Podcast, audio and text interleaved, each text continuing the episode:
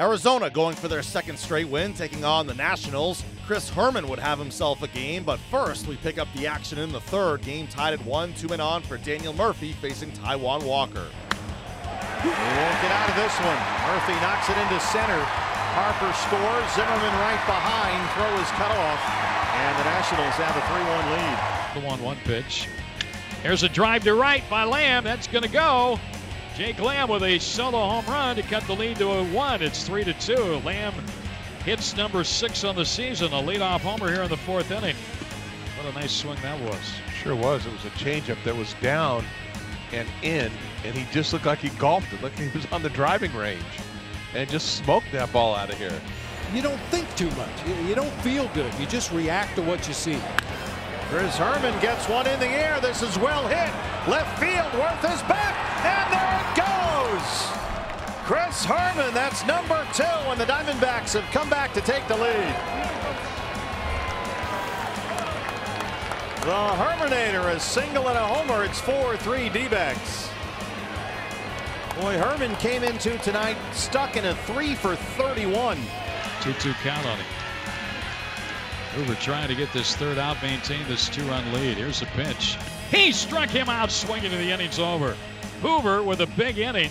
He walks Harper. He gives up a hit to Zimmerman, strikes out Murphy with the tying runs on base to end the seventh. We'll head to the eighth. It's 5-3 D-backs.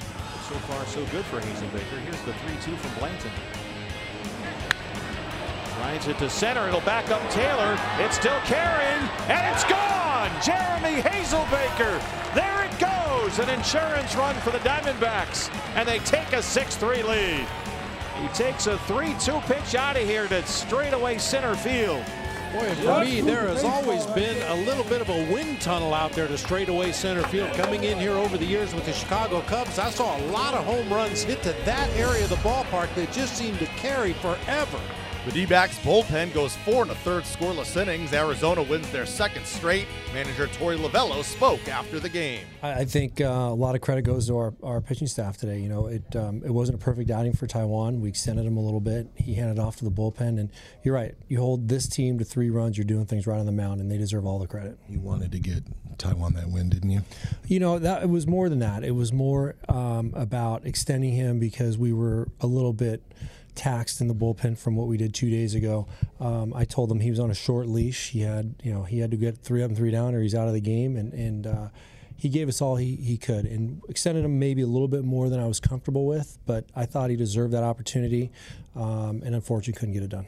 Those guys in the bullpen, though, I mean, we could go through every single one of them, but they all had eventful innings. But man, they they they they got out of it, didn't they?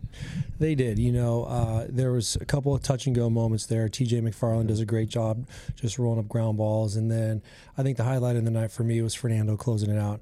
Um, the way he did. I know that he's um, he's had a couple of tough outings, but he's very professional. He's been working hard, and that was a good moment for him. You just said he had to believe in the process, but you guys had to believe in it too, didn't you?